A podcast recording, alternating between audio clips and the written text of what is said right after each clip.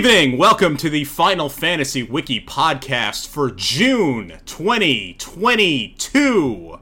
And as you could hear in my voice, video games are back. Last month, it was just me and SomeColorMage, and we had nothing to talk about, it was really sad, and it looked like the world was going to be terrible. This month, the world is even worse! Unspeakably horrible, awful things all around us. A sense of utter depravity and lack of control, and nobody stepping in to do anything, but there's Final Fantasy. And E3 kind of happened. E3 ish. Uh, what did you all think of uh, the E3? Oh, oh yeah. Um, I need to. Uh, That sounds so exciting. But that was amazing. Congratulations. okay. Uh, oh yeah. I need to introduce my other people. Sorry. Uh, Catuse, you're here. Hello. SomeColorMage Yeah, I'm here. Hi. and Technobliterator. Yo, what's going on? Okay. What did you all think of uh, quote E3 end quote? Good. Like, uh, I think the gaming industry is starting to catch up with the fact that, you know, they've been slowed down for the past couple years, and I'm happy with what we saw. I'm quite happy with it. That's it. Yeah, I mean, like, okay. you know, there's nothing really to complain about, you know. I mean, I guess there's a minor complaint of like, why are they making a Last of Us remake when Yeah. it, was only two generations ago, Mhm. and the graphics are pretty good. But I know that I'm a hypocrite, I'm still gonna buy it. Are, oh, you don't necessarily need to buy it. The game's. I mean, if you own the game, to. you can play it on your I'm PlayStation 5 right now. That is true, but I'm also an idiot. Okay. A sucker. So I'm gonna buy it. I mean, these are words you're saying. I'm not necessarily saying them. Uh, all right, we are all pressed for time because, uh, unfortunately, we're all adults, and scheduling people for even ridiculous podcast things requires a lot of finagling. So why don't we start with um, Final Fantasy VII? Yeah. So um, this was the one I was most happy about. It, it is. I mean, Techno Obliterator, you wrote or rewrote basically our entire Final Fantasy VII section. I wrote it originally, Yeah, then you I erased it and made it better. No, I didn't erase it. You made I it better. built on what you did. Yes. Yes, I on what you Blue, did. Blue We wrote the worked compilation timeline, Techno wrote the remake timeline. Well, there you go. Yeah. Look, Yeah. when I came around, So, we didn't even have a Fort Condor page. I might have created that one. You did. Yeah. You did. So, um, this was a week ago now. No, uh, a week and a half ago, right? I I don't I don't know what time is anymore. But uh, We've Square got Enix announced a stream for Final Fantasy VII stuff. They did not tell us what it was. It was supposed to arrive at 6 p.m. It was five minutes late. Uh, the stream ran very poorly. It did not have subtitles originally. Then it stopped, and then they started over. had German subtitles. And then on- on YouTube, when you turned it on, regardless of what language you have have the site set to, it defaulted to German for some reason. it was one of the messiest streams I've ever seen. Uh, they announced like three things, and then you're like, when they ended with Crisis Core remake, you're like, oh god damn it, this is what it all was for, just for Crisis Core remake. But no, Final Fantasy VII remake two rebirth. Yeah. I mean, Yeah. like, you know, uh, for those who might have seen the, the stream that the three of us did, like, you know, we were streaming the event, and it's so funny because I have this whole, like, you know, the stream was about to start, and I had that whole pre stream rant of, like, man, I think the FF7 community are just hyping themselves up for disappointment. I think they're just, you know, like you know the the whole expectations that we're gonna see Crisis Core and then we're gonna get a trailer for the new part. I thought at most we'll get the title reveal of the new part, and we won't. I didn't think we'd get a release date. I didn't think we'd get a trailer. I and I thought the whole Crisis Core thing was nonsense. I thought there's no way they'll do that. I thought maybe the Crisis Core thing was referring to the fact that it's in Ever Crisis, but then all of those things happened. Yep. Like it was amazing. Like literally everything I thought was never going to come to pass. Like you know, I have never seen an event like blow away my expectations like that before, especially not from Square Enix of all people.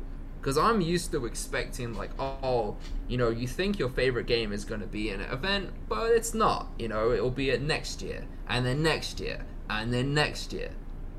But we got all of it in ten minutes, so you know, I really can't complain. Like it was, it was incredible. Okay. It's uh, uh, it's okay, Techno, because nobody uh, heard your uh, your wrong predictions because I fucked up the audio and didn't notice until the streams the uh, seven stream started and started playing audio out of the wrong speakers. oh. Yeah, I was uh, I was in a car driving to Ohio, so I did not listen to your guys' thing. Sorry. no worries. Uh, Catuse. What did you think? About are you talking about specifically about FF7 or are you talking about the E3 in general? Uh, anything you want to talk about? Okay. Um. So I feel like E3 as a whole. So a- a- after God knows how many years of coronavirus, I should not have been disappointed, and yet I still kind of felt let down by E3. Maybe, maybe I had overly high expectations, and and maybe maybe part of it was just because of uh, Summer Games Fest just like soured the whole thing for me. Oh there wasn't- yeah, no, that was garbage. You didn't like Yeah, I- the I think- space I think- games? All the I space don't give a shit about Dead Space. Why is there like ten thousand games that are just the game Dead Space? I, Um, you have all the different flavors to choose from. Yeah, they got vanilla Dead Space, chocolate Dead Space, Horny Dead Uh, Space. Dead That's Space? uh, yeah. There's horny Dead Space. There's 2D Dead Space. I played a demo of that. Uh, there's a, a Dead Space game called I think Abandoned that actually was abandoned and has been in development for 10 years. Great. Yep. Um. Troy Baker Dead Space. Oh my god. Yep. Um. What I was gonna say is, um, I was like Techno, very surprised at the amount of stuff that came out in the Final Fantasy VII um, uh, event. I forget what it was called, the anniversary event, and I haven't actually played the FF7 remake because I don't have a console, and I was like, I don't really want to set up Epic Game Store just so I can play a game that I played when I was a kid. But now we have the now Final Fantasy VII is coming to Steam, or it is on Steam already. Oh yeah, that was another thing. I forgot to Um, mention that. we're getting Crisis Core remaster for some reason, and that's kind of cool, I think.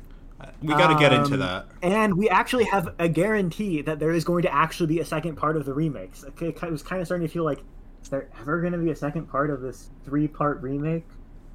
And it's happening. So now I Oh, feel like, so at least for me, now I feel motivated to play the Final Fantasy VII remake. So at the very least, something did its job in in the slew of games marketing over the past month, and that it sold me on the Final Fantasy VII remake. Techno, I you don't were know how many saying? years. Yeah, we, we didn't even know there would be three parts. Like, you know, for a while they've been kind of like, oh, are there going to be three? Maybe there's going to be four. Or, like, you know, people had all these wild speculation theories about how many parts there were going to be. I always knew there were going to be, like, around three because it just makes sense, right? You know, you're going to have Final Fantasy VII and New Hope, Final Fantasy VII The Empire Strikes Back, Final Fantasy VII Return of the Jedi. It's Uh, just okay, so we're fighting much Sephiroth with Ewok now. Okay. I'm, I'm for it. yeah, I mean, it just makes too much sense that that would be what the structure would be like to me, you know. But um, yeah, like you were saying about it coming on Steam, that's another thing. Like, I didn't expect it to be on Steam this year, and instead they're like, no, it's on Steam right now, or or it was like, it's on Steam tomorrow, something stupid like that. I'm like, big man, like you know like we, what did we do to deserve this i mean you know members of our fandom harassed Nojima and yet you're still giving us all this goodness and acting like we're like we deserve all this stuff but Well, let let's know, be some- realistic here. a member harassed Nojima, Yeah. and everyone else told him to shut the fuck up. Yes, we Okay. don't need to give air to one weird dude on Twitter because Yeah, there's we've so given that much. guy we- enough attention on this Yeah. podcast already. Um, Let me just close out my my thoughts on the June marketing blitz. Uh, we're gonna come back to Final Fantasy 16, but that's pretty hype. And there's also story focused NFTs, which is Not hype. Yeah, I was gonna save uh, the news B-roll for the very end. But I uh, forgot about that. Yeah, yeah, Square Enix uh, announced they were not going to spend their money on the sale of uh, Eidos on NFT stuff, and then they announced later that they're making story-centered NFTs. I, at this point, I, I don't think any of it's ever going to happen. It's as likely as Musk going to Mars. It's something he says to make the investors happy. Like, uh, I should note on that point, uh, at one point, I didn't post this in the general channel, but I saw uh, some people talking about because I did know for a while that uh, Square Enix did already have this mobile game that's Japan only that was allegedly NFT tech, but people have analyzed it and there is literally no blockchain tech in it at all, and Yeah. they're using NFTs to like refer to like an auction house. Yeah, that's the thing. You could go and say NFTs or anything. It's just basically what's in mobile games already. Uh, Diablo Immortal is brutally monetized to a simply disgusting degree, and that could just be what's hundred and forty thousand US dollars to max out a character suboptimally. yeah. And uh, you know, mobile games are bad, and uh, they end poorly. It's a brutal world. But let's not talk about mobile games because we have good games to talk about, real games. And we have to talk about one later eventually, but yeah. Yes, we do. Um, but uh, Final Fantasy VII remake. This is announced for. I, I, let me go through the other things first, then we'll go to remake. How about that? So first, they announced that Ever Crisis. We actually got to see that game for once. Uh, that is uh, Yeah, coming out this year. Sorry. Yeah. Yeah, it, Uh, I love the art style. Is all I'm gonna say for that.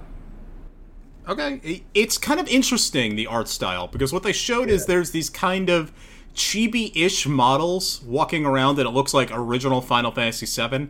I think all the things they showed were Right. from original Final Fantasy VII, not from any of the compilation things. I think No, there was a little There bit was of some- Crisis Core.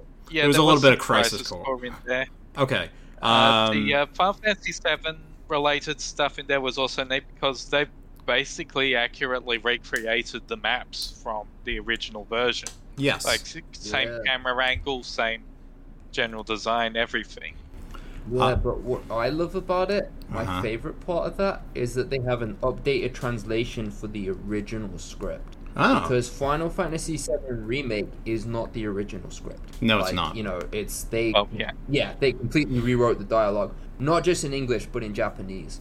So now we're having a new English translation of the Final Fantasy VII script. You know, similar to how you had the Final Fantasy VI script and then you had the SNES translation, which was not as good as the GBA translation. Okay, so we'll finally be able to decide that it's Aerith everywhere on the wiki, not Eris in any single spot. Yes, that is true. Okay. All right. Uh, what I was gonna—I was trying to finish with the art style. What was interesting is they have kind of super deformed-ish characters, but then within the battles themselves, they are using the models from the remake, or a kind of scaled-down version of the models from the remake. It, it suddenly switches art styles, which yes, Final Fantasy VII originally did that. Um, but it, it kind of I don't know. It, there's kind of a discontinuity I don't buy there, or I don't quite like. The other thing I have to wonder about is that this is a mobile JRPG. Now I've played one of these that Square Enix announced uh, or made. It was NieR Reincarnation last year, and that was a JRPG. God. yeah, that was a JRPG in name only. It was an auto battler. It was very boring. I kind of worried what the combat's actually going to be in this. Because it kind of looked just like that to me, a bit. Well, it did seem to have more buttons to push, so Alright, um, I, I'll have to play this. I think we all have to play this. This is content. Yeah. Hash- the I mean, thing is, like, you know, I almost don't care how uh, Ever Crisis plays just because, like, you know, everything else around it is stuff that I'm so happy we're getting. Mm-hmm. You know, so I have a full expectation right now. I'm gonna go with the worst possible case scenario and assume it's literally just Record Keeper again, but Final Fantasy VII themed, and there's no depth to it. So it's literally just gonna be a load of gacha crap. And you know, we saw Aerith and Tifa in different costumes, right? So I'm operating on the assumption it's literally just that. But Yep. even still, the stuff around it we're getting, like, negates that for me. Because I wasn't going in thinking, oh, Ever Crisis is going to be my favorite game in the series. So I'm just happy enough that we're getting the other stuff and expecting the combat system to be kind of whack. I will say that just because there's waifu dress up doesn't mean that it's gacha. Final Fantasy VII being, or Final Fantasy XIV rather, sorry, being the most notorious example. But um, let's be honest, there is a lot of waifu dress up gacha out there. Yeah, we, Yeah. we do Right. we do already know that there's gacha in uh, in Ever Crisis. Uh, Yeah, it's gonna be not one of those. for characters, so it's not so it's not the absolute worst type of gacha, but uh, um, I would mean, it say- can't be the Better than- absolute worst type of gacha because it's not fucking the Union Cross. So, Yeah, um, Right. I don't remember what Union Cross was. Oh wait, that's the Kingdom Hearts one, right? I say yeah, so many of Yeah. these damn things. my experience my experience with Final Fantasy Gacha games, like I do think Opera Omnia actually does it really well. War of the Visions, whatever that is, the Final Fantasy Tactics ones is dog shit. Like as a gacha system, that's garbage. I hated that, but I do think Opera Omnia does it really well. Yeah, so I guess we'll need to see more of this game in order to make a clearer decision, but it does appear to be a one to one question mark remake of the original game, and they also have plans. I think they did announce that they were going to adapt Crisis Core and at least Dirge of Cerberus, possibly. yeah, they're they're uh, they said that they're going to adapt the entire thing and also add a new new storyline about young Sephiroth. Okay, Mhm. uh, I could do that. Uh, I- Evercross, Yeah. right? That's going to be in there. Yeah. All right. Um, were they? I guess they'd have to make Advent Children playable in order for this to make sense. They do. That is, there is a plan to do that, which Okay. I'm happy about. Because we've never had that before. Hey, I- Although, Advent Children, like, yeah, I mean, I don't really like it as a story, but so, you know, I'm kind of mixed on that aspect of it. But you know, it'll be interesting to see what they do with it. Okay, that'll be Anyone- um, out on does anyone like- phones this year. Yep. Sorry, I'm, I'm kind of Yeah. hustling Yeah. us if you don't mind, because I know everyone's got hard out. So let's move on to Crisis Core Remake. This is a looks like an exact remake of the original game, and will be out on everything this winter. Does anyone have any thoughts So- on this? Not- not 100% exact because like while you know the general gist of the combat appears to be the same uh, Zack's uh, general movements and how he acts and also enemy flinching and stuff appears to be a lot more remake like than Crisis Core. Right. Like, Is there a stagger? I didn't see that in the trailer. No, there's no stagger, but there's like um, a lot of Crisis Core. I mean, I think you know this. I'm pretty I sure you do. You you could basically just stun lock everything to death, and if they hit you first, they get to stun lock you to death. Uh, first, first of all, that doesn't seem to be a thing. Like we could see enemies getting hit and them not being flinched unless like they get hit with a finisher or something. So- Okay. All right, so they might have added a bit more of that. Um, what SomeColorMage, just to go back, let's rewind to 2008. I think is when Crisis Core came out. That game, you could beat the Yeah, that's- entire thing with two buttons. You hit square four times, then you hit circle to dodge. Square. Oh, you circle around behind the enemy, hit square four times, then hit circle. Hit square four times, then hit circle. Then the slots will come and solve all your problems. This is a game with slots constantly running in the top left corner, which will give you an endless supply of limit breaks, and uh, also there's a heal one if you get three arrows, which will happen very frequently. I don't like this game, but uh, lots of people do, and I, I think it has a place in history. With updated combat, Yeah. it could be quite good. I will say that like you know, as far as like, um, as far as the whole remake remaster thing, kind like you know, for that like, it does look like they're using remake models for it. Like you know. Yeah, they have look like updated the graphics. Yeah, and it is a significant upgrade, right? It doesn't just feel like, you know, the Type 0 HD upgrade, because that was not a whole, not much of a leap. It was better, but, you know, wasn't that big. It was. right? Um, Whereas, like, you know, Techno, I, I you haven't seen PlayStation Portable graphics in a while, but they look quite bad. Okay. They are worse than you remember. So the full PlayStation 4 Okay. version of Type Zero looks a lot better than the PSP version. Oh god, yeah. Even I'll take your even like for slapping uh, slapping a Dissidia Duodecim into a uh, PlayStation Vita TV does not look that great. No, there's a lot of pixel I'll take your word jaggedness. Uh huh. Uh, I have played PSP games recently, but they were Ratchet and Clank, so that doesn't probably isn't a good Yeah. like indicator for how Final Fantasy will look. But Mhm. anyway, um, so I will say that it looks a lot better. It looks like an upgrade. I am really excited to play Crisis Core because you know I've heard all the different opinions on it. I've heard Blue's perspective on it, you know, and the general perspective of there's a lot of Final Fantasy fans who weren't happy with it because you know, and they'll say things like the gameplay is repetitive and blah blah blah, which is probably true but they'll also say like they don't like what it added to the story because there's a lot of stuff it added to the story that's jank. Oh, But I've Techno. also heard the other. Techno, sorry to interrupt. Can you introduce what Crisis Core is? Because I forgot to even explain what this game is. What's its plot? Yes, that is yes. This is a good segue to introduce what it is. So, Crisis Core is about Zack Fair. You know, if you saw the black-haired guy at the end of Seven Remake who has the same Buster Sword as Cloud, right? So Zack Fair was Cloud's mentor, right? Um, well, kind of, right? Yeah. But Zack Fair was the precursor to Cloud, and the story is about what happened to Zack Fair up through to Final Fantasy VII, right? And as of Final Fantasy VII, he is deceased.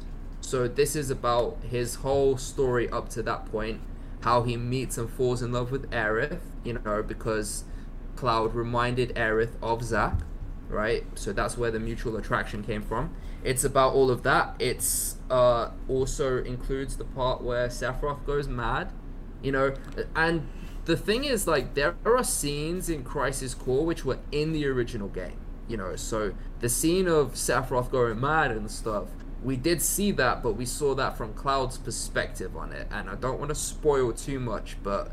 Cloud's perspective wasn't exactly he didn't exactly have the full picture, whereas Zack did. And right? it's not like the English version of Seven remake didn't already spoil that uh, Cloud's uh, perspective on all of that is completely wrong anyway. True enough, right?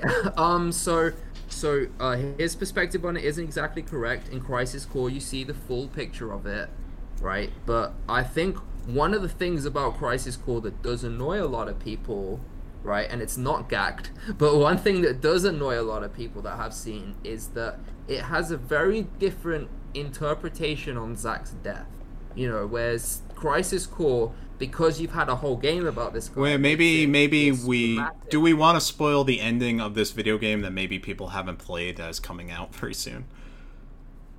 I won't explain like much about his death. I'll just say Okay. that he does die, right? We do- And, yes. No, he dies, and and they make it a dramatic thing. They make it like Uh-huh. a big event. Whereas in Final Fantasy VII, the original, you see a flashback of Zack's death, and it is completely unceremonious. It's just he's running towards Midgar with Cloud. He gets shot. He dies. No last words. No like you know no like none, none of that there's nothing dramatic about it it's literally just he dies unceremoniously and that's kind of the point a lot of people like that final fantasy VII has a more realistic interpretation of what death looks like you know? Because if you lost a loved one like that and they were just shot and killed that's how it would feel. It's just one second bam they're gone you know? But Okay. so a lot of people weren't happy with crisis core kind of like kind of changing that. So uh, I guess that's I'm representing the two sides of the argument there, but I'm really excited in it because a lot of people say that they do really like Zack as a character, and he's very charismatic. He's a very like you know he's a hero that people like aspire to be. So that's kind of the other side of the argument. They really like Zack the character, but on the other hand, you have people who don't really like how it changed the law. And there's also another part of the dislike, which is you know there's a certain character in Crisis Core called Gackt that we have a bit of a Gackt running joke. No, Gackt is not the character. He's the guy that He's plays not. him. He's not called Gackt. He's pl- But he's played uh, so there's a character called Genesis. Yes. He's called Genesis, and he's based on Gackt, and he's so Genesis sucks ass. Yeah. But All right. So anyway, so that's my. Yeah. Is that Yeah, a Ge- summary of Crisis Core? Would you that say? that sounds pretty fair. Um, I we don't need to. It- Maybe we don't need to burn the entire pod on Crisis Core because we're gonna need to do an episode on it when it re-releases. Yes. Yeah, uh, like I some think we can just sum it up as Genesis is kind of annoying, but Gackt rules, and those who cannot come by themselves will absolutely come by his hand. What? what? Wait, He what? tweeted that one. He absolutely tweeted that out once. Gackt is one horny motherfucker on Twitter, I tell you. Okay, alright, just to explain, Gackt is a real person. He is a Japanese pop star. Uh, Genesis is a Yeah. fictional character who is, I guess he would be the cooler to Sephiroth's Frieza, if that metaphor makes any sense to you. He's, Yeah, I guess. yeah, pretty much. He's the Pepsi to Sephiroth's Coke. It's like, we don't have enough Sephiroths, let's go and make another Sephiroth. Um, Right. Oh, um, what was I gonna say? Uh, I had a thought and I lost the thought completely. Whatever, we can move on. Yeah, uh, we'll have plenty of time for Crisis Core. Um, Okay. Yeah. so uh, the most important thing, I think that there's a Final Fantasy VII clock you can buy. Uh, did I did I imagine the clock? Uh, yeah, the, the Yeah. Buster Sword clock, yeah. Yes, yes, yes, for three hundred dollars or something absurd. Yeah. If that had less of a price tag, I'd actually consider it. I mean, you're spending money on worse things right now. Oh, true enough. Yeah. Um. So, the main event of this Final Fantasy VII stream was Final Fantasy VII Remake Two. This is not the exact title. I just need to explain. It's the sequel to Final Fantasy VII Remake. It is now called Final Fantasy VII Rebirth, which they said will be out next winter. Now, next winter does not mean the winter that's coming next. It means the winter between 2022 and 2023. So, get Yeah. do- So it could effectively be out like December 2023, or it could be out February 2024. No, I don't think they said No. that. No, uh, December it's- 2023 or January, February 2024 or March. Yeah, Isn't that that what I is said? what we. Yeah, and like that's what we're expecting because the Crisis Core one uh, one was slated as this winter instead of next winter. And Yeah. for fuck's sake, just put a fucking year on your seasonal announcement. I'm going to say the entire uh, English literary construct of next date is extremely confusing and it needs to be tossed out. When you say next, it needs to be the next one in proximity. Do not tell Yeah, me next like Friday if you mean the Friday in next week. Just get yeah, rid when of that. winter Right. is six months away, I think next winter is the winter that's six months away. yes. So Right. That's Yeah, not I mean, that's not Square Enix's fault. That's the fault of uh, Johnny English, the man who invented English. so, um, we got so. a uh, we got a two minute trailer of, of this thing. It wasn't all that substantial, but we did see uh, clips of the famous Nibelheim flashback sequence, which happens in the next town that everyone was walking to, which is called Kalm. Yeah, they kind of focused most on that. Like They I did. feel like most of the trailer was spent there. Yeah, you know, you had a lot of quotes from Cloud, Mm-hmm. like you know where he was describing it, and then Tifa was like, "Wait a minute, so are you saying I should be dead? Because that doesn't sound right." You know, Tifa Yes. gaslighting herself. Kind Now, of. all right, you know, Techno. What I'm going to rely on your expertise right now.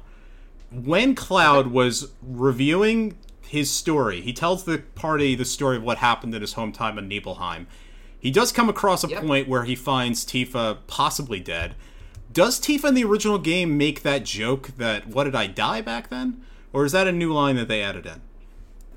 That is a new line that they added in. Okay. Like, you know, what actually happens uh, in 7, the original, like uh, around that time, is Tifa doesn't really interrupt him a whole lot. You know, No. the, the only occasions where she really interrupts him are like if you go into her house, she's like, Cloud, did you go into my house? And then you as the player can say yes, and then go in and find the orthopedic underwear. Or you can just gag. say no, and then you get kicked out of it. That's, a the great only gag. real time she really.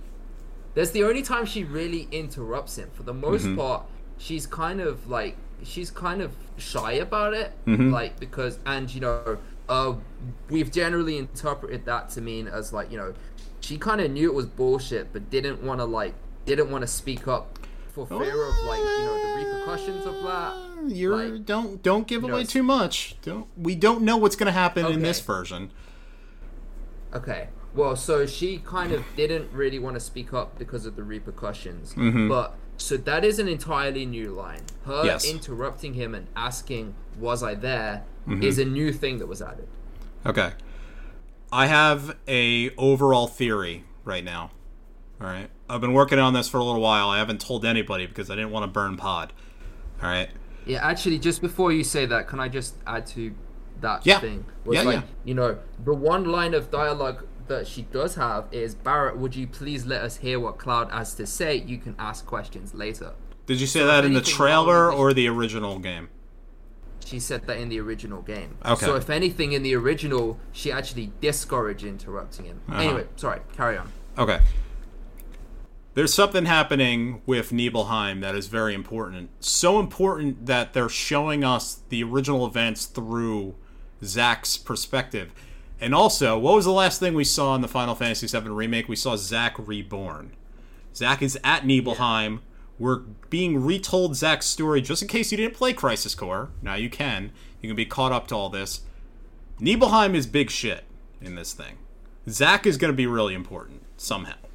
I don't know how he's important, but it's very big. Nibelheim is where a lot of stuff happened. Nibelheim is the center to all of this, just like Jar Jar. Eh, So, um, just like dark, Yeah, dark I things. I suspect that there is going to be something up with the ending of Crisis Core Reunion, because like yeah, first of all, the ending of Crisis Core is originally depicts an event that the ending of uh, Seven remake retcons, and also it's fucking called Reunion. It's going to have some sort of critical thing to the plot, because why else would they call it Reunion? I guess because Right. remake and rebirth have been taken and reloaded is too cheesy, and Resurrection NieR Yeah, did that but like last year. everyone, and- everyone thought Reunion was going to be the name of one of the seven remake parts. Well, did we? We didn't know they were going to be using this. Oh, by the way, uh, Final Fantasy VII remake. This is my other theory. So remake Final Fantasy VII Part One, mostly one to one. Now you're telling me you're doing a rebirth. Now rebirth is not as faithful as remake needs to be. And this, of course, is one of the major themes of Final Fantasy VII Remake, which is them literally fighting against the canon of the original game in this bizarre metafictional soup thing. So I am thinking that we are going. Uh, we've known this for a while. We're going Evangelion rebuild right now. Uh, this one's going to start breaking from the plot in very significant ways. Zack at Nibelheim, what's ever happening at Nibelheim, might be the first real major deviation. Yeah, I can see that. Like, you know, uh, I do- I'll be honest, like, I don't like theorizing this m- too much, and that's only because I know whatever theory I have is gonna be totally wrong. So I don't mind being I wrong. I don't like to. Uh, yeah, I don't like to offer my own theories too much, but um, yeah, I can see absolutely the whole idea of like you know we're gonna like diverge quite a bit more more now. Like I can definitely see that. Like the other thing I'll add to it is that um can't remember who it was. I think it might have it was either Nojima or the other director who said this in the address. But he said we specifically designed it so Final Fantasy VII Rebirth is one you can start with from scratch. You know, You can go into this game knowing nothing about Final Fantasy VII, knowing nothing about like anything else. You can just start from this one, and you don't need to understand anything else, and that's all you need going forward, right? So I think, you know, that to me is quite telling that they are like, you know, they do want this as kind of like a starting point. So Seven Remake was almost like a precursor to whatever this is going to be. You know, so I I do think it was really interesting how he said that. I wonder if that's just marketing speak because on a certain level you want to sell as many copies as possible. I'm I might be stealing this from Yeah, Jeff Gerstmann. Jeff Gerstmann's new podcast, the Jeff Gerstmann podcast. Um, so uh, he mentioned that this is something they said during Mass Effect times that you could go start two or three without playing the other ones because you have to understand that if you're selling a sequence of games, you sold this many Final Fantasy VII Remake One. That means that's the maximum amount you can sell for Final Fantasy Remake. Yeah, Final Fantasy VII Remake Two, and then that it's just decreasing sales. It's always going to be reducing Hmm. Yeah, amounts. I So mean, they're going to what- say, yeah, you could start on this one, even if you'll be completely lost. Yeah, that's what I thought, but then like, you know, you can look at like how is it that if we go back to the Star Wars analogy, how is it that Return of the Jedi has better box office returns than The Empire Strikes Back? Although I mean, I Uh, guess VHS. that's not really as good of a comparison. Yeah, I guess that's not as good of a comparison because you know you can see a film more than once, but They both they also both had fewer box office sales than the original Star Wars.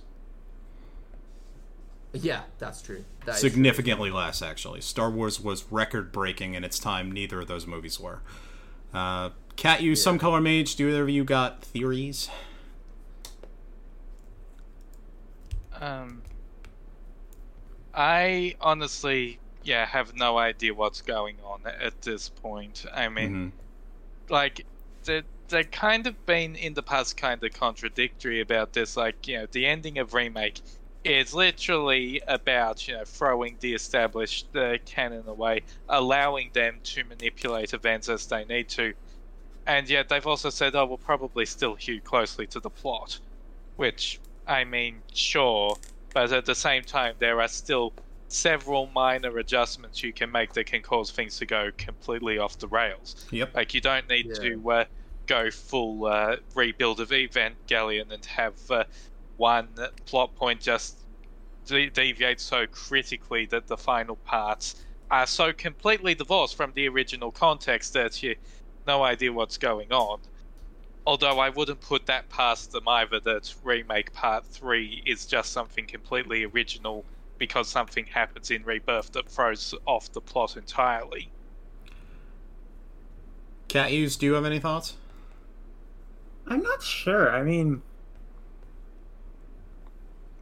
Not sure keep, is fine. Like, I keep coming back to this. Like, like I've, I've just been listening this whole time. I keep coming back- coming back to this. You're, you're saying, oh, you need to have. Square Enix has to say that you don't need to have played um, the remake to play Rebirth. Um, and yet, if, if this is a completely new experience, completely new experience, the impact of it will being so different will maybe be lost if we can't assume that people have played the original Final Fantasy VII. And I think most people who are playing this game probably haven't played the original Final Fantasy VII. yeah, that Yeah, probably is true at this point. Surprising number.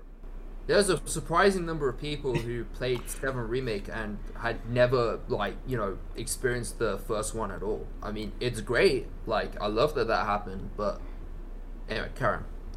It's I mean, been I, don't, I don't think it's that surprising. It's a, it's a, it's a, it's a old ass game. 25 years. Um, Sure enough. Sure enough, yeah. like how many people have played the original Crash Bandicoot? uh, I have Uh, in when it came um, I have in uh, Uncharted 4. yeah. Okay. Um, I I have played it, and it came out the year I was born, which was also the year that Tupac passed away. R.I.P. But, um, good point. Very good point. Um, and, and, and so, yeah, I guess my takeaway is if Square Enix wants these games to be accessible without having like a million prerequisites, um, then it's hard for them to completely deviate from the original story. Mm-hmm. Mm, yeah.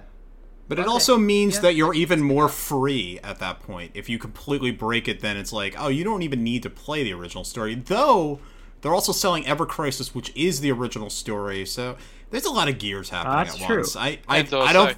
every uh, pretty much every single platform you can get Final Fantasy VII on that too. So, Yeah, so all right, I don't Wheels think within there's a grand strategy of every single burger that they're selling adding up to one giant mega burger. I, I don't maybe I'm reading that the wrong way. I do want to talk about one other Yeah. thing, which is um this has now been officially announced as a three-parter. Now, strategically, if you were going to remake Final Fantasy VII at the pace that remake was going at, it could not be three games because they only adapted about the first six to ten hours, and it is a thirty to forty hour game. They would need about four or even five, assuming they make a that- game that is just all post game stuff and you doing chocobos for forty hours or something insane like that. Um, how much of Final Fantasy uh, VII remake do you think is going to be in this? I do have a theory on that. Uh-huh. Right. I do have theories there. So my theory is like like I said at the start of the podcast, I think they're gonna Empire Strikes Back this one, and I think we're gonna end when Aerith dies. Either Mm-hmm. that or we end at Northern Crater. Right? So we end, you know, Cloud's lost to the live stream. I think Right. that'd be a good place to end, actually. I Yeah. do, yeah.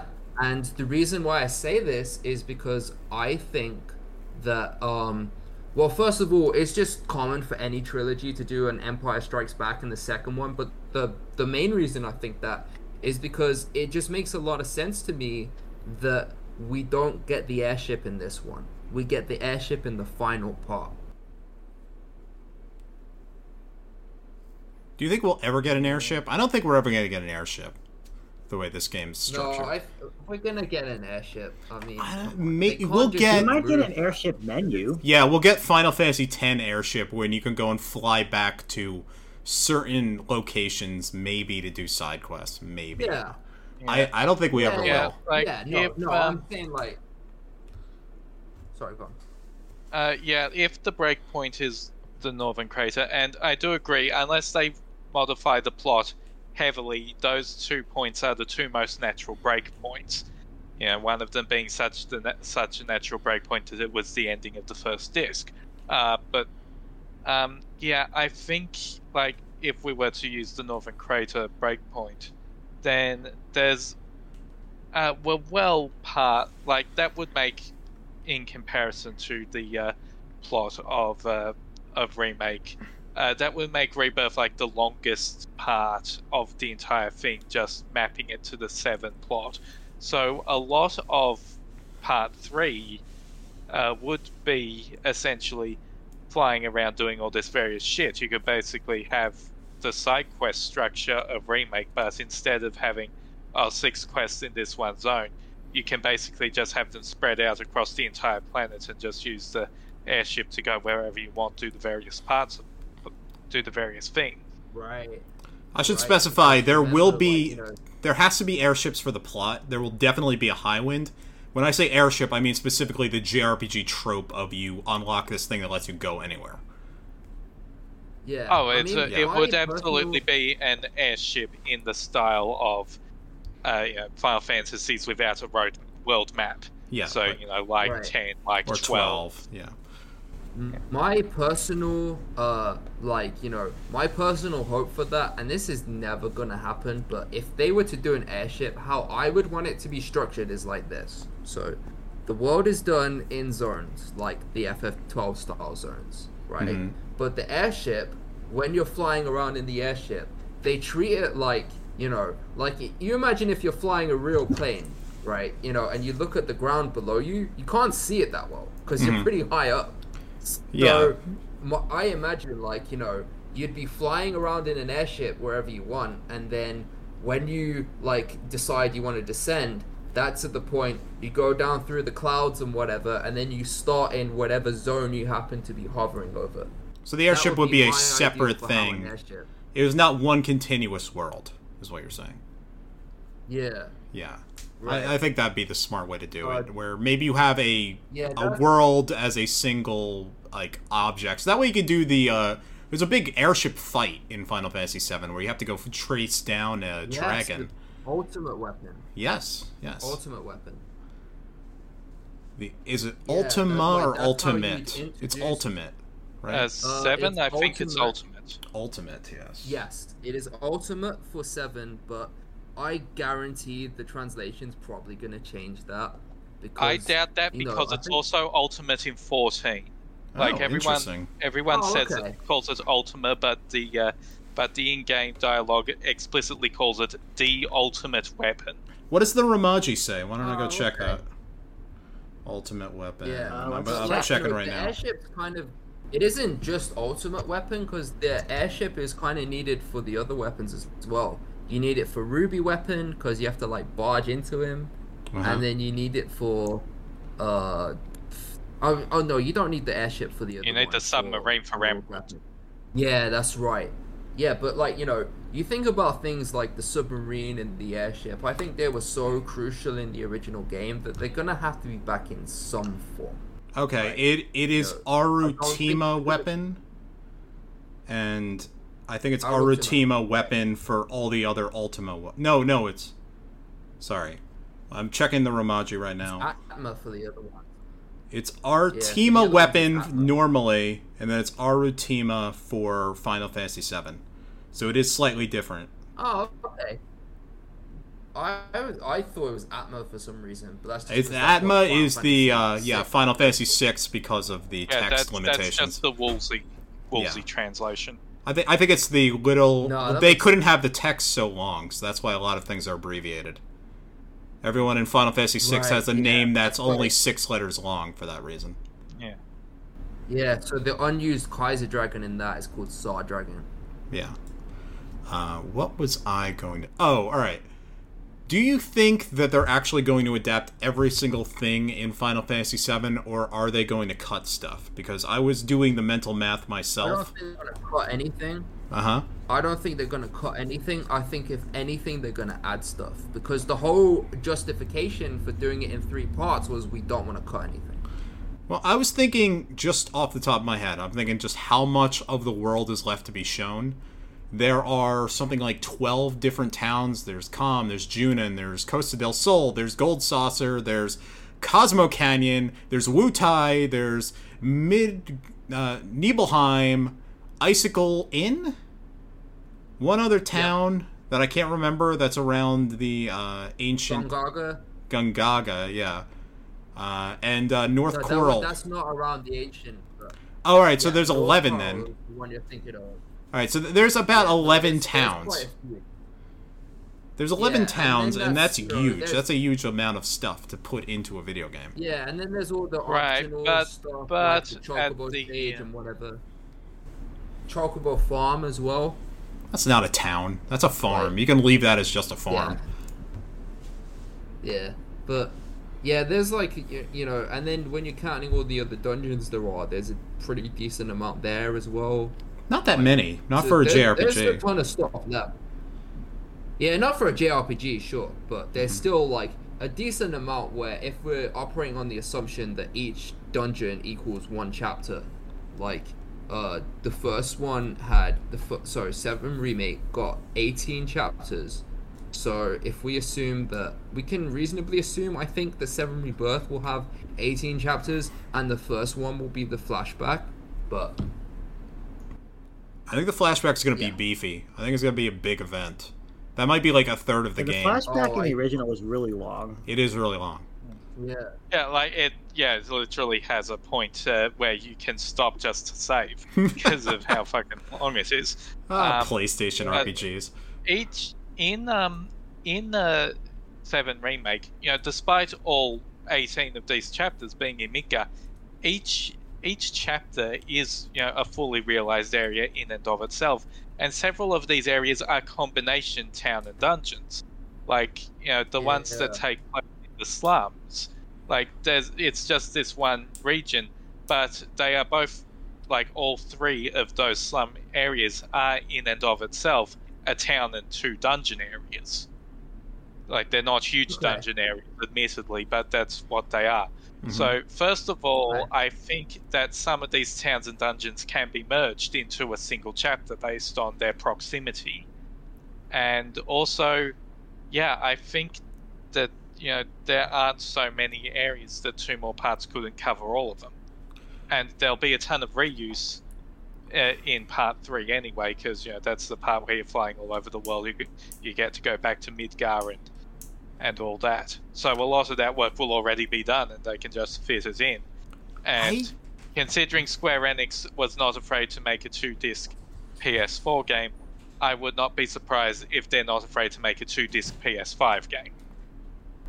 I will say like uh the thing I'm most excited for regarding seeing other towns is like you know the towns had such super like interesting lore that as a normal player you'll probably just never discover because you know most people don't bother to like mess around talking to all the NPCs. So like you actually go you go to a lot of these towns and you realize how basically the story behind all of them is how you know big corporate screwed them over, right? You know, so the story of what happened in Kalm is it was a mining town and all the miners were from Mithril Mine, but the mines got shut down, so now most of them are out of a job.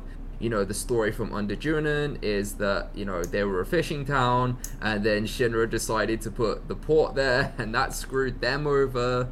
And, like, Costa del Sol is, the, that one's fine, but yeah, you go to all these towns and and oh, Wutai is the more obvious one because Wutai is like you know it was like a proud nation and then there was the war and now it's just a tourist trap, like you know. So basically, all of them is like a story of how big corporate screwed them over, and you know I think it would be super interesting to like explore that in a way that like you know they actually like cover it this time. Because if you think about for instance like you know the ghost you know the train graveyard like you know the train graveyard had no story behind it in the original.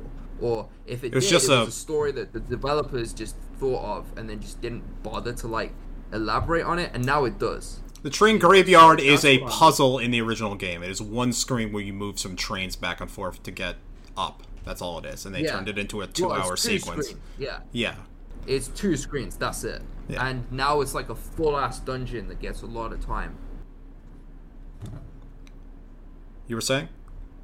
Oh wait, are you? um no I, Uh, no yeah i was i that was, i kind of finished my point oh, okay, all It right. was just I'm excited to see how they elaborate on the lore for all these towns.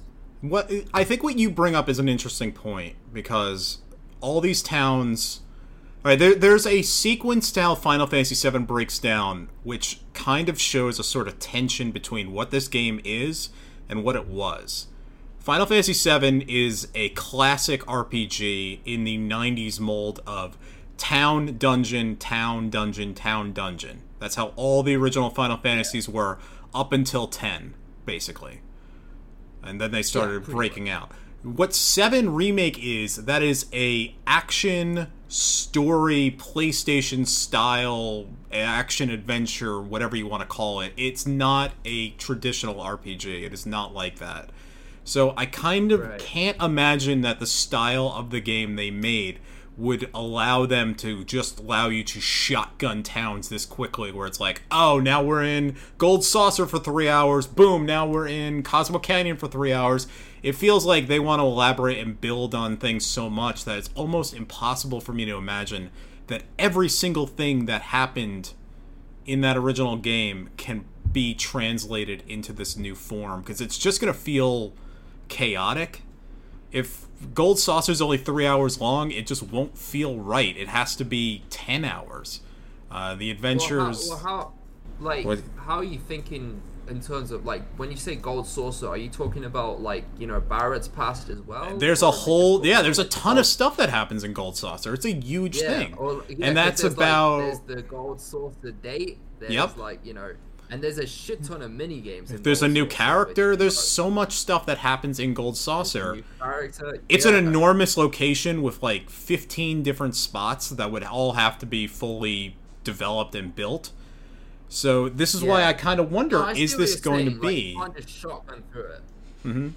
Is this going to Yeah, be just them? We're just going to take the old assets and make it 3D because you could do that, and that game would be complete.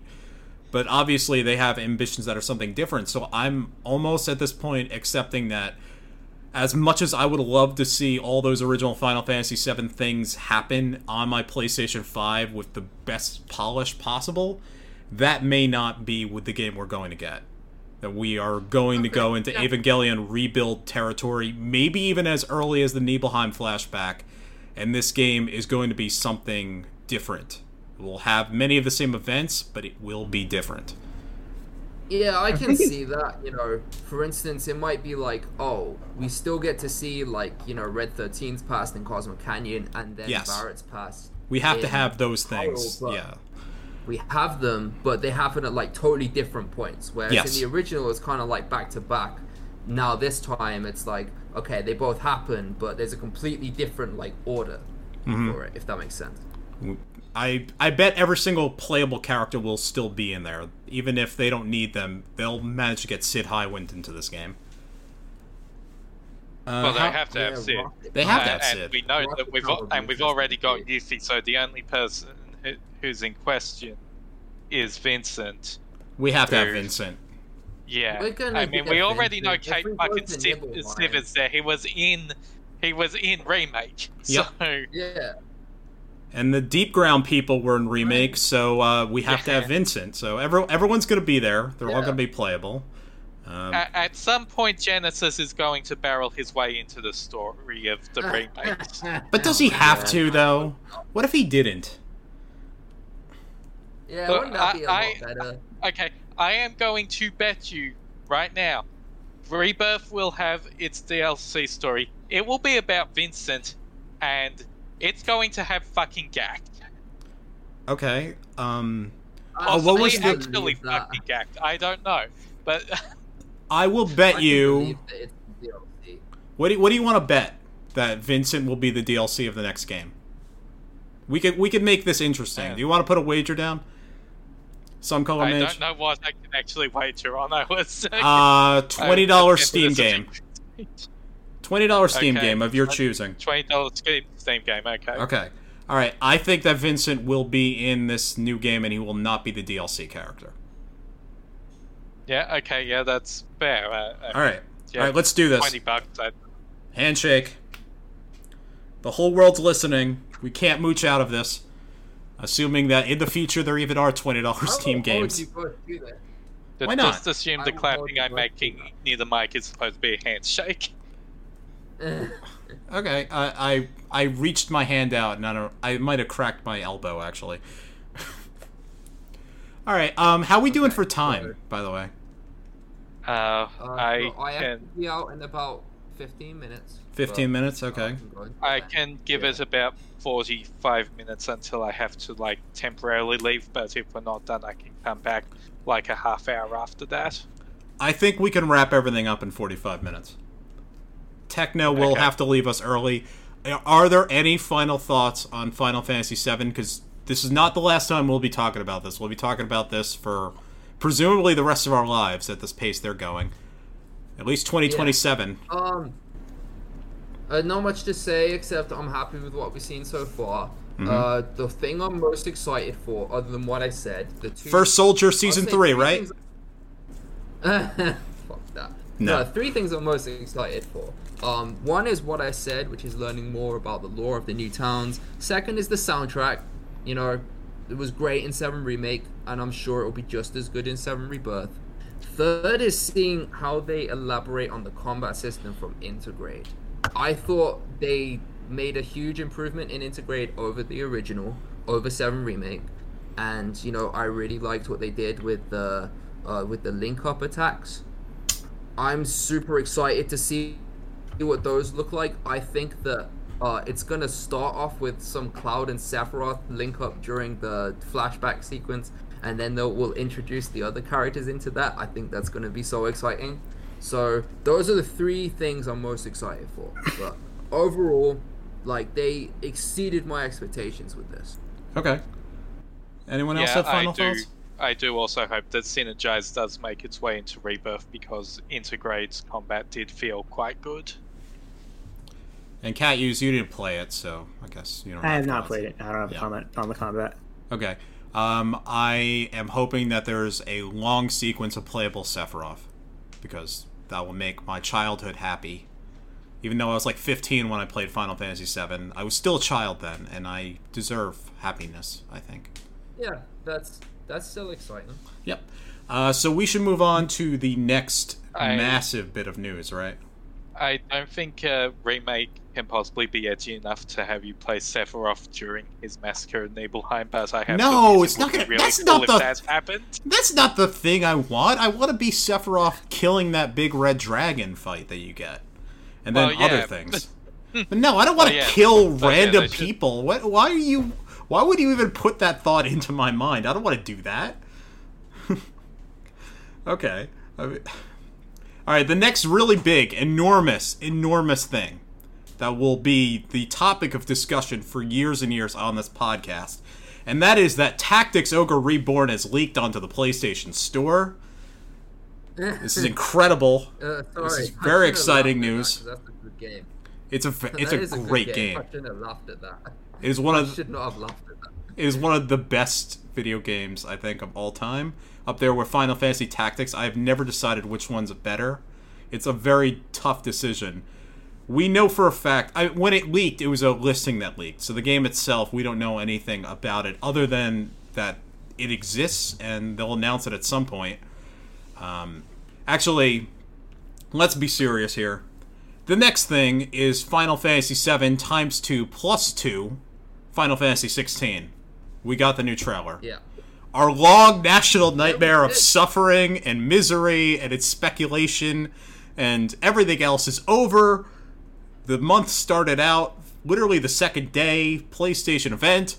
It was like the last thing they showed, but we got it. We have a new trailer for Final Fantasy Yeah. 16.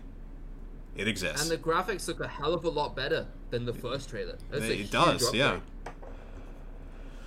Oh man! So uh, we saw Clive. We saw lots of other characters. Uh, we saw summon battles.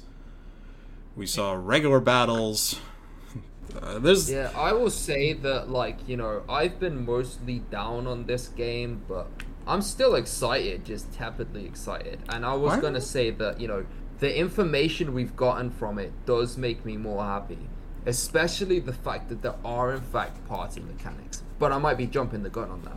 Well, all right. It looks. This has been the one big topic of controversy in this new trailer, is that it appears that there's not going to be any kind of party system, and in fact that It appears from the trailer, yes, but they have Yeah. said there are some mechanics.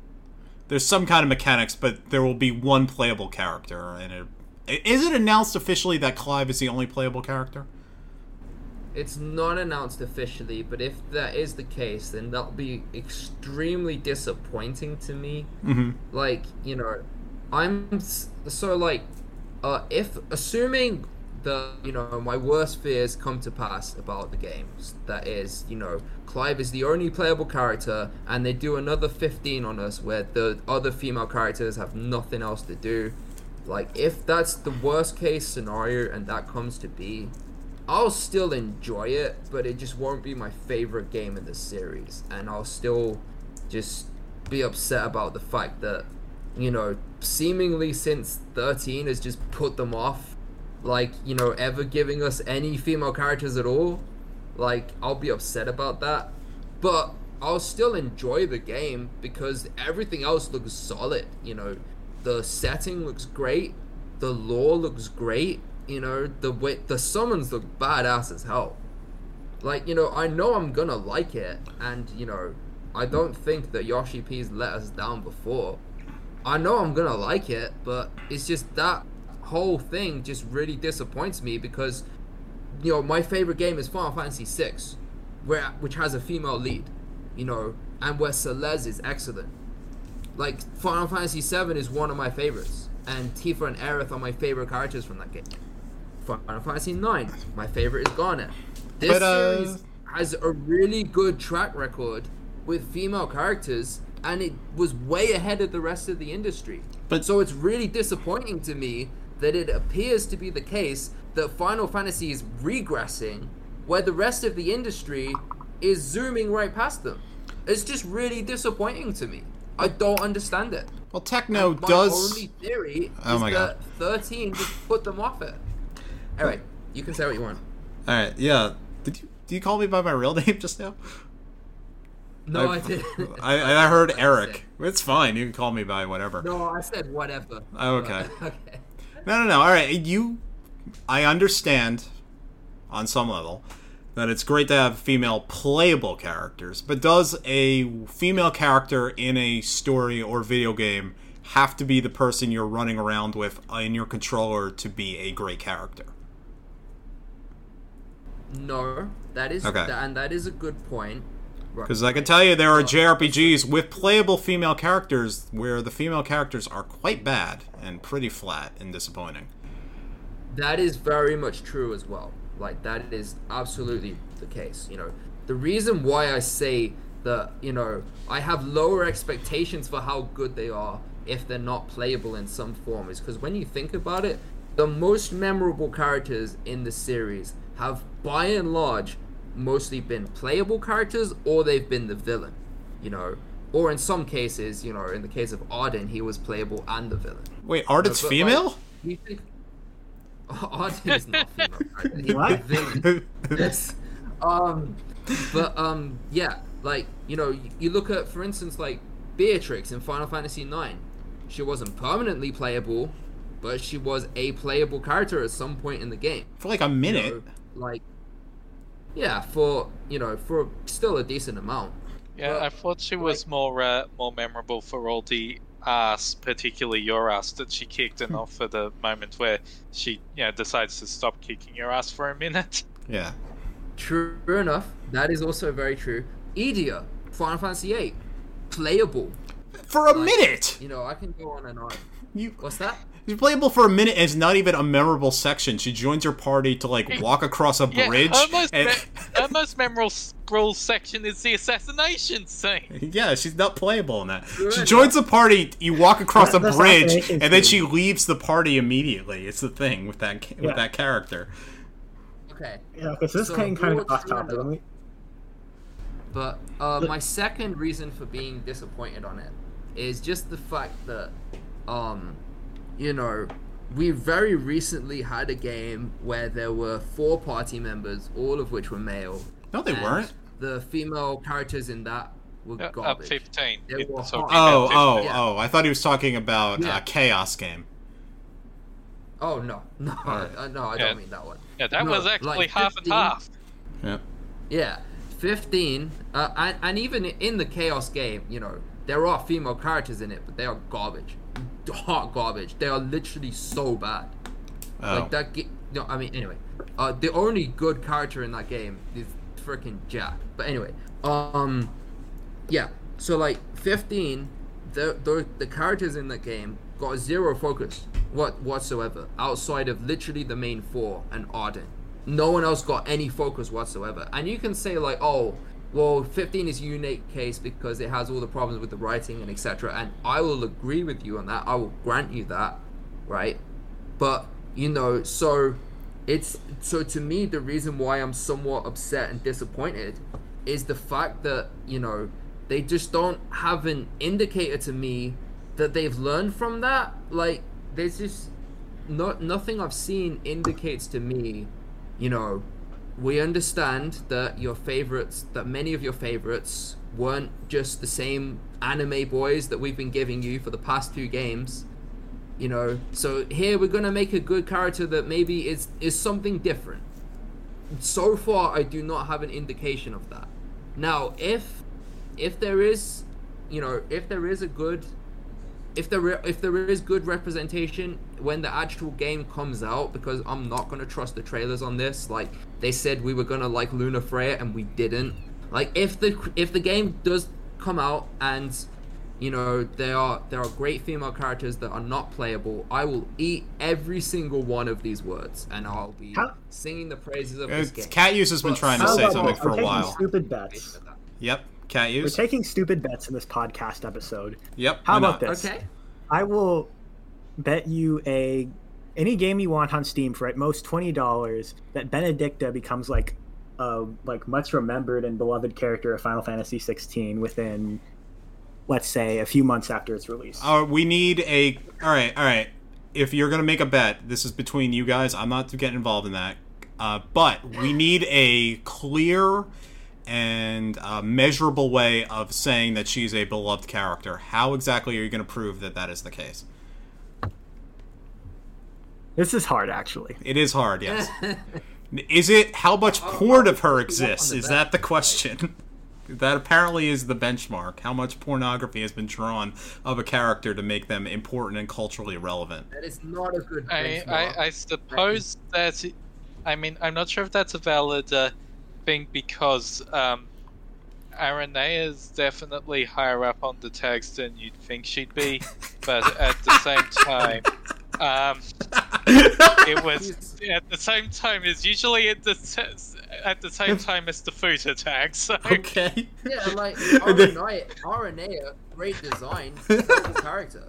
Well, okay, so- Unfortunately, there's no let me- Fuda in Final Fantasy. I'm gonna have to cut this out. aren't Okay, I? maybe I have something measurable. I have uh, a measurable metric we can use, right? You Uh-huh. know, so a recent game, right? She's not a new character, but she is a beloved character. Jessie, she wasn't playable, right?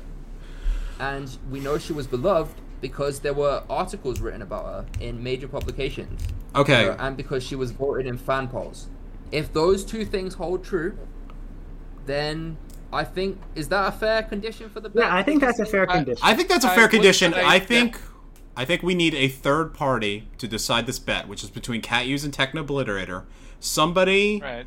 who does not have strings in this can go and decide whether or not the character is beloved based on their own perception.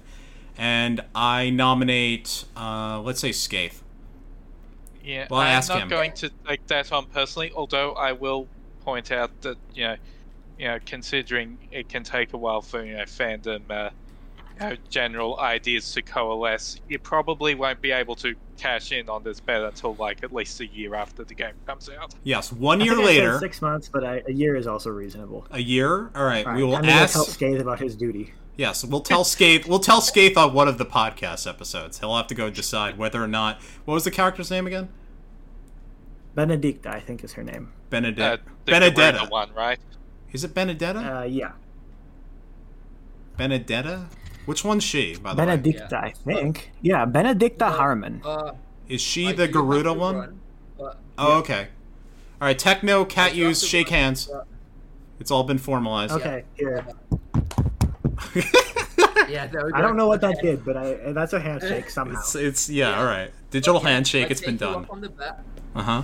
And I'll let you guys um I'll let you guys be excited about this game because again Okay. there is stuff to be excited about. I don't want to be. I'm sorry to start off with a massive Debbie Downer because there is stuff to be excited about and it does look really good. It's just that one aspect is disappointing to me. Anyway, thank you very much, Okay. and I will see you next podcast. All right. Bye, Techno. All right. Techno, I believe, has Bye. left us now. Yes, there he has. He is now gone. Uh, so, what do we want to say about him now that he's not here? I think Um, I think Techno Obliterator is our friend and a valid contributor to the wiki, and I'm glad he's here. I I do agree that the situation does not sound ideal, and like while they have you know said oh you'll be able to give commands to someone else, they have very much implied that that someone else is Clive's dog. um, oh boy, uh, I like a dog. And and Wasn't there the- like a playable dog mechanic in Final Fantasy 15? Why is Final Fantasy a dog game? in eight, you had a dog, and in six, you had a dog. Wait, what was the dog in fifteen? Wait, was, am I making this up? You could like have the like dog deliver mail or I something. oh the uh, oh yeah one of um one of uh, Lunafreya's dogs uh, acted as sort of like a a courier between her and the party, and then at the end of the game you could talk to him to travel back in time to uh, so you could go back to the overworld map. Wait, the dog could travel through time? I guess. 15th writing is a fucking mess. Wait, isn't yeah, Shiva well- in that game? Doesn't she turn into a dog?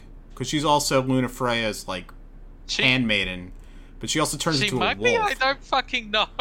I kind of remember someone turning into a wolf briefly in that game, and then she's also Shiva. There's a lot. I- Forget But, 15. Yeah, well, I, well, I agree that the situation is not ideal. I don't think it could possibly be as bad as 15, because also this is, you know, the writing team of uh, A Realm Reborn and Heavensward, which is again not ideal with women.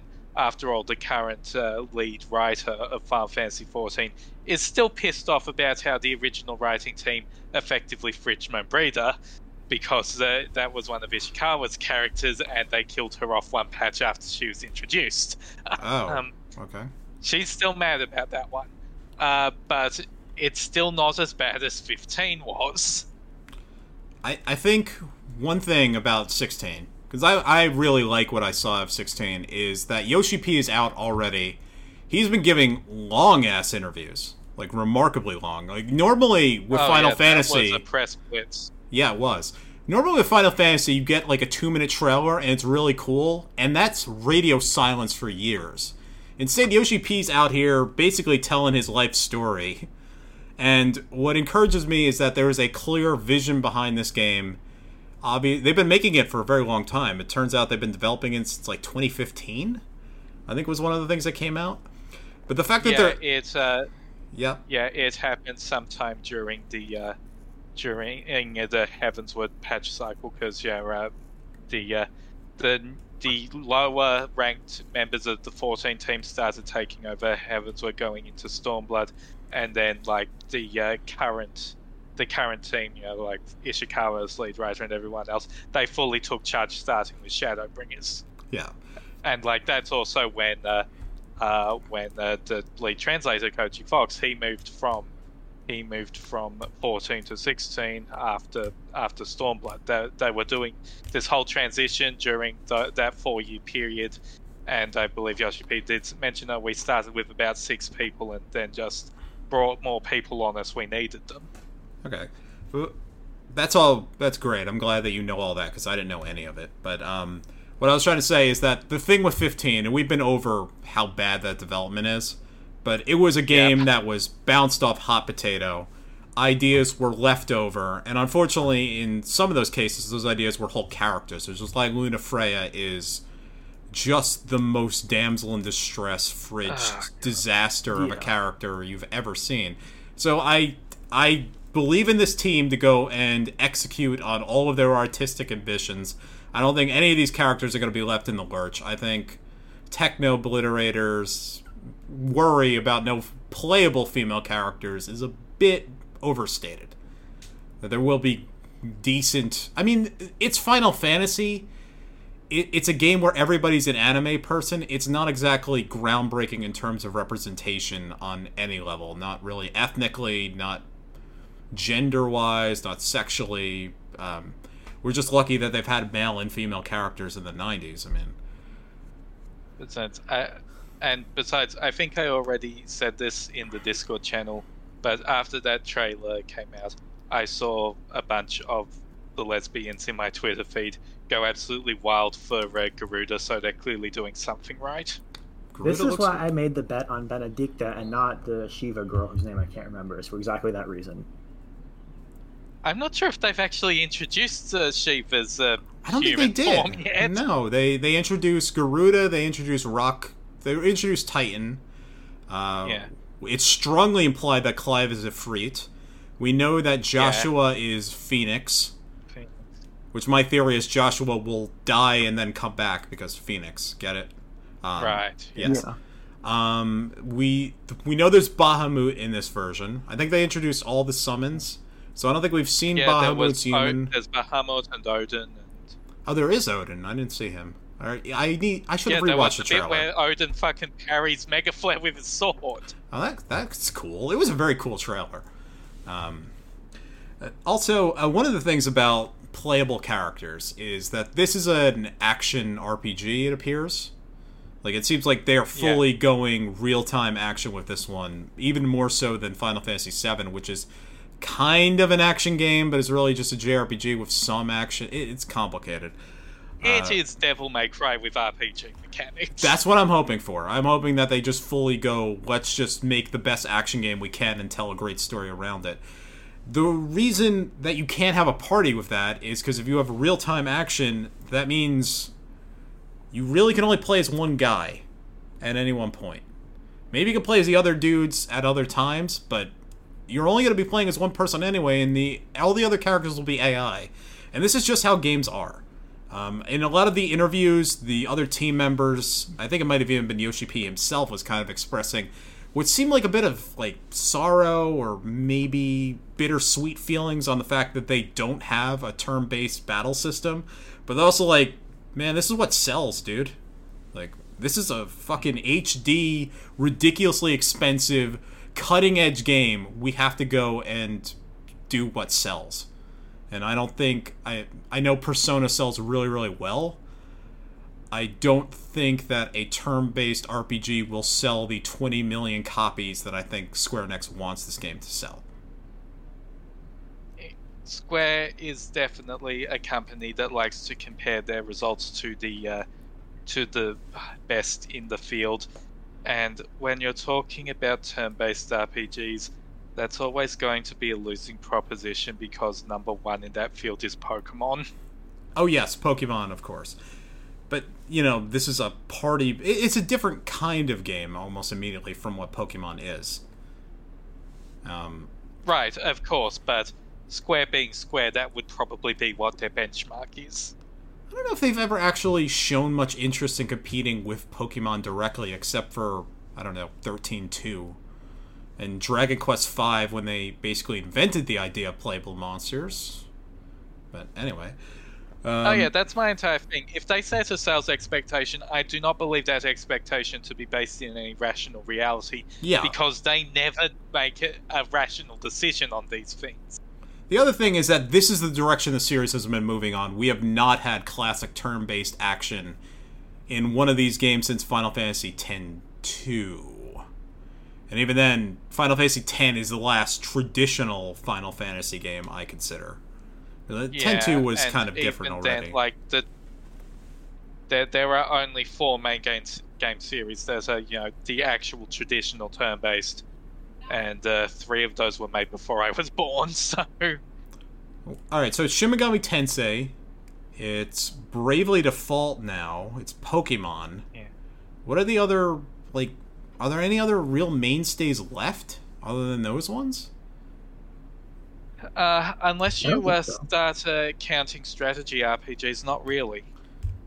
Yeah, because Tales has always been action. Um, strategy Yeah. RPGs, you still have you have a lot of those. But yeah, there really aren't that many. Like I love that kind of game, but it's it is old. So there'll be plenty in the indie scene to fulfill your needs if you want it. This is a HD super game. It's a triple, quadruple, pentuple A game. So you just kind of, you know, these are unfortunately the compromises you got to make, and unfortunately, Party is probably going to be one of it. But hopefully, it plays really good. Yeah, And and I am I am mentioning strategy RPGs because I have seen when people talk about this, uh, like bring up Fire Emblem, which I, I don't really think that counts because you know those tactics games Yeah. are a very different beast to what we're talking about. Yes, it is. And yeah, I don't think we're ever gonna see like, like Final Fantasy 16 so far has been the story has been built as like Final Fantasy Tactics, but with big glorious set pieces. We can finally see like Ramza opening the dam at uh, Fort Besselat and flooding thousands of soldiers in glorious HD, and we're never gonna see a tactical RPG or a turn-based RPG that is that has like glorious set pieces like that. Yeah. I, well, yeah, I don't think you could do it. You could do all those things you want, but again, it's a tactical RPG. It is a set limit on a niche. Fire Emblem is as successful as I think it even possibly could be. And you know, the market can be manipulated. Ex- exceeded everyone's expectations on that. Yeah, no, I mean, you, you can build a market if you want to. So Yeah. Nintendo has been continuously investing in Fire Emblem, and it's grown incredibly more popular. And if Square Enix wanted, I bet of- they, I bet they could swing the entire industry back to traditional turn-based RPGs if they made one that was good enough. But I don't think that's just the kind of game that Square Enix wants to make anymore. Right.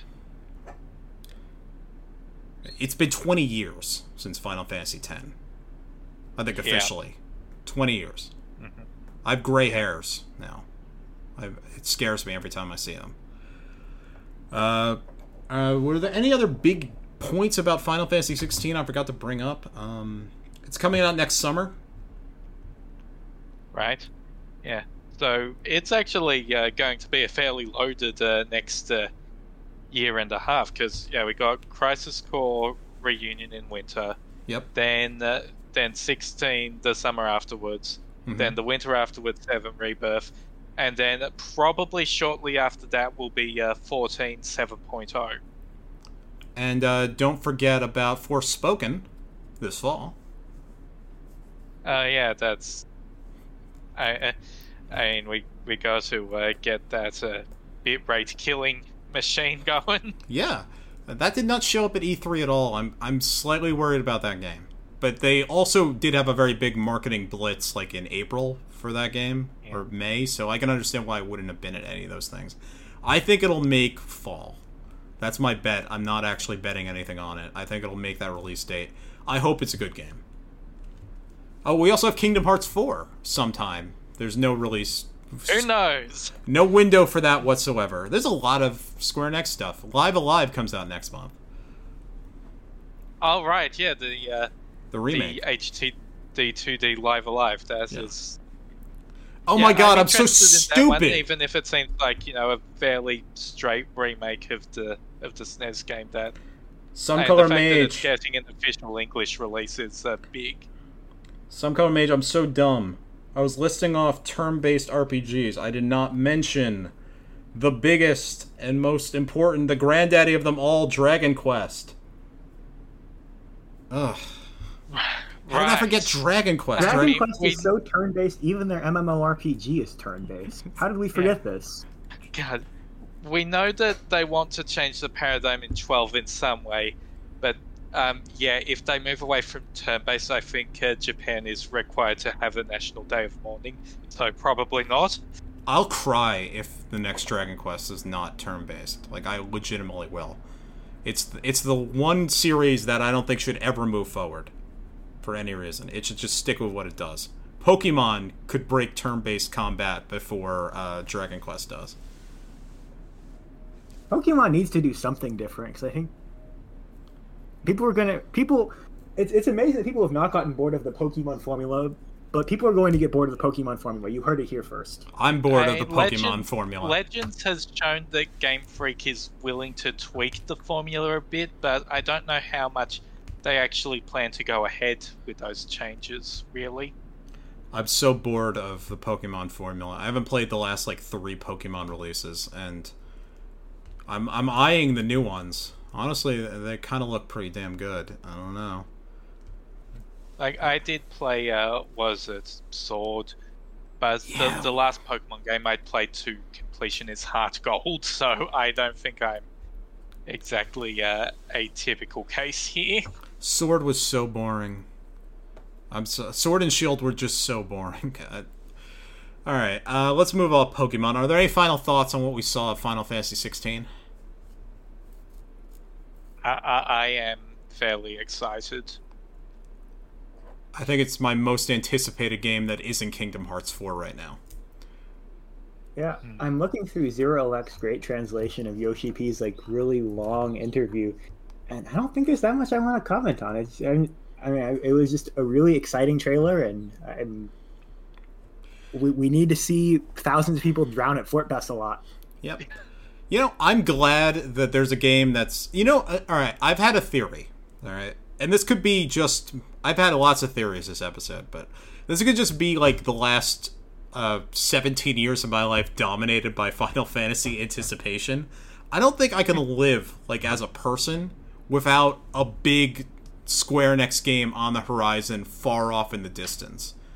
Because all those years I spent pining after Versus 13 and Kingdom Hearts 3, like, I am emotionally just attuned to wanting one of these things coming. And I'm just glad there's so many of them. I don't necessarily need any of these games to come out. Dragon Quest 12 could never come out. I could just pine for it all this time. It'd be nice. All right, we should um, we should go over. Oh, there was one other thing I wanted to say regarding 16. Oh. Uh, one thing, uh, one thing Yoshida did uh, did say is that every uh, every sort of uh, icon jewel is a different genre. So like one Oh, one yeah. is like a first person shooter, one is like a wrestling match. And that's the one I want to focus on because if the wrestling match does not have live wrestling style commentary, that is an extremely missed opportunity. Yes, uh, that's uh, in the trailer. There's very big like it looked like duels or like fighting game things where Yeah. it's one uh, summon against another summon. That's going to be a big break from the regular kind of combat that we see on the ground. Yeah. I hope it's like Skies of Arcadia, where that game had a turn-based uh, ship combat thing that was very cool. Skies of Arcadia is a great game. Everyone should play it. Anyway, uh, we have a ton of news to get through, and uh, SomeColorMage, how are you doing on time? Uh, I mean, uh, I at the very most twenty minutes. We can do it. All right. So first off, end of last month on May 31st, uh, the series producer Shinji Hashimoto retired. Officially. Um, I think he was the like brand head guy for a while for Final Fantasy. Yeah, he was like the brand manager. Yes, he uh, he was basically at like the kicked upstairs retirement role at that point. There's a picture of him with a with a stuffed chocobo. I, I wish him the best. Thank you so much, Shinji Hashimoto. Uh, next thing, uh, this is from June second. This is uh, Sakaguchi, another big old timer from the Final Fantasy series. Uh, he was complaining that he cannot get a house in Final Fantasy 14. Yeah, him and the rest of us. Yep.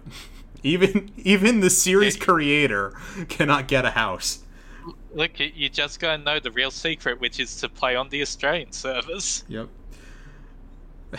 Yeah, unfortunately he's in Hawaii, so uh, no, maybe he could in Hawaii. He might just be close enough. Um I don't know why I saved this bit, but this is a trademark that Square Enix officially dropped. It is called Titus's cock. What? Yes. I think they officially tr- I don't know why. I don't know what it is. I, I mean, it, it's just there, there's probably like some like porn out there called Titus's cock that they were really embarrassed about, and so they That's actually this. why. It's listed here classification class 171 parentheses to prevent use by a third party end parentheses. Okay. Yep. Uh, oh, have thank, I'm thank gonna you, Google this Square Enix, for out there called letting us know that you that you actually own Titus's cock. They officially okay, own yeah, Titus's there, there's cock. a lot of porn called Titus's cock. Okay, we- we keep going back to porn. That's another running theme in this episode. I'm sorry, children.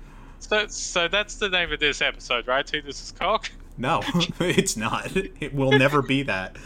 Um, I, I just wrote Pupus are in Final Fantasy 14! Exclamation point.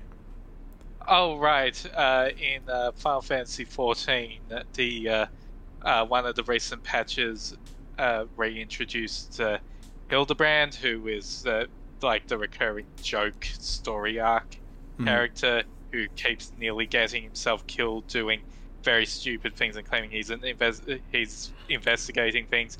And like at the end of the newest uh, content with him, uh, after we manage to rescue him from the from the first where Shadowbringers takes place, he then immediately gets abducted by a Pupu and taken to the moon.